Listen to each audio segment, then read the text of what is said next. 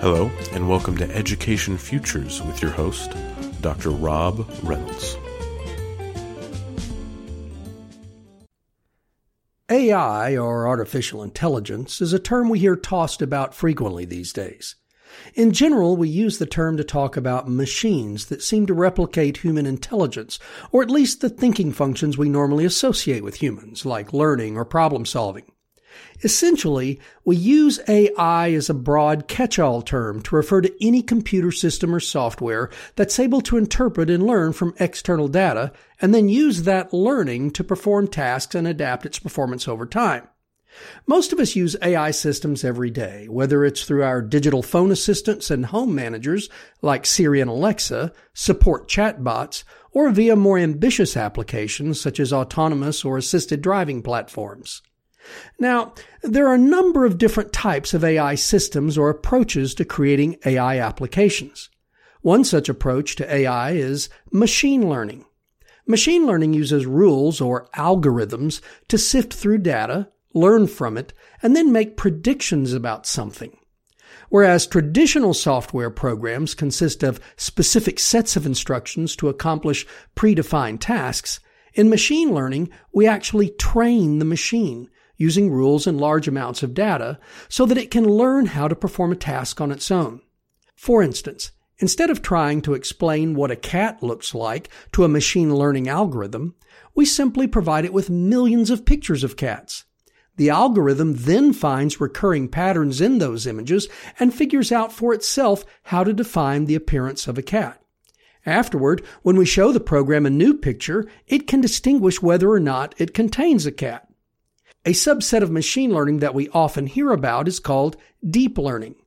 Deep learning is a machine learning technique that uses multi-layered artificial neural networks to teach computers to learn by example.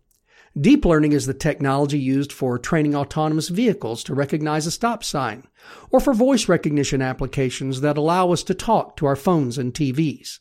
Machine learning and deep learning require large data sets to learn effectively.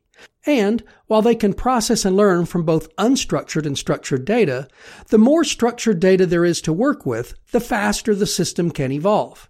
In other words, an AI system can process and learn to use a structured information domain like introductory biology with its established taxonomies and vocabularies much more efficiently than, say, a data dump of a few million seemingly unrelated financial documents. In education, Different AI approaches are currently used for everything from adaptive and personalized learning platforms to online tutoring programs. There's indeed plenty of hype. But what's the real promise? More importantly, what kind of AI applications make the most sense in education's short-term future? A simple way to answer this question is to say that, in the short term, AI in education will be most successful when it's used to work with structured data and clear rule frameworks. The best applications will take advantage of well-established content domains and focus on activities where we have enough experience and data to actually supervise AI learning. Given that context, here are some areas where I believe AI will have the greatest impact in education in the coming one to two years. First, in the form of tutoring and support assistance or chatbots. Intelligent chatbots have already proven effective at providing just-in-time subject matter answers, engagement feedback, and general support help in online learning environments. As natural language processing capabilities continue to improve, we can also expect to see increased use of voice-based assistants that can respond to queries in multiple languages. Another area is content assembly and production. Modern education is dependent on foundational content or information. Beginning in the second half of the 20th century, this foundational content for most undergraduate courses came in the form of textbooks. In recent years, much of the information, particularly for general education courses, has become increasingly well defined, been given standardized structures, and been openly licensed. This means that AI can be applied in these areas to automate the generation of core content, study guides, and quiz items.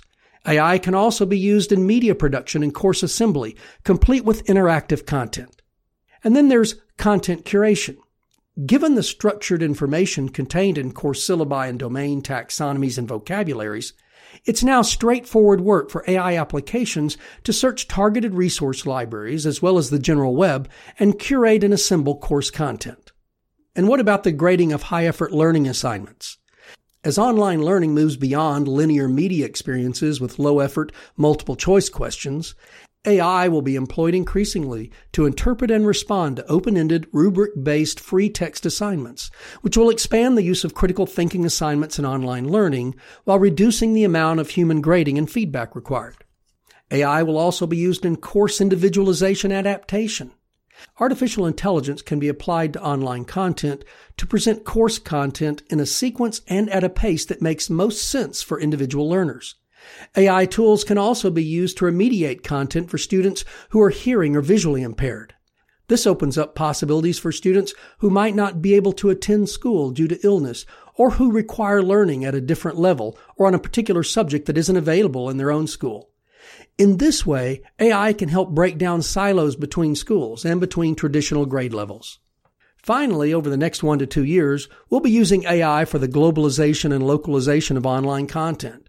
We'll continue to make inroads with natural language processing and AI driven translation.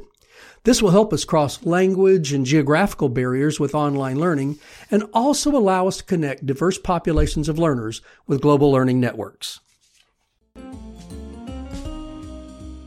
That was Education Futures with Dr. Rob Reynolds. Thank you for listening and come back next week.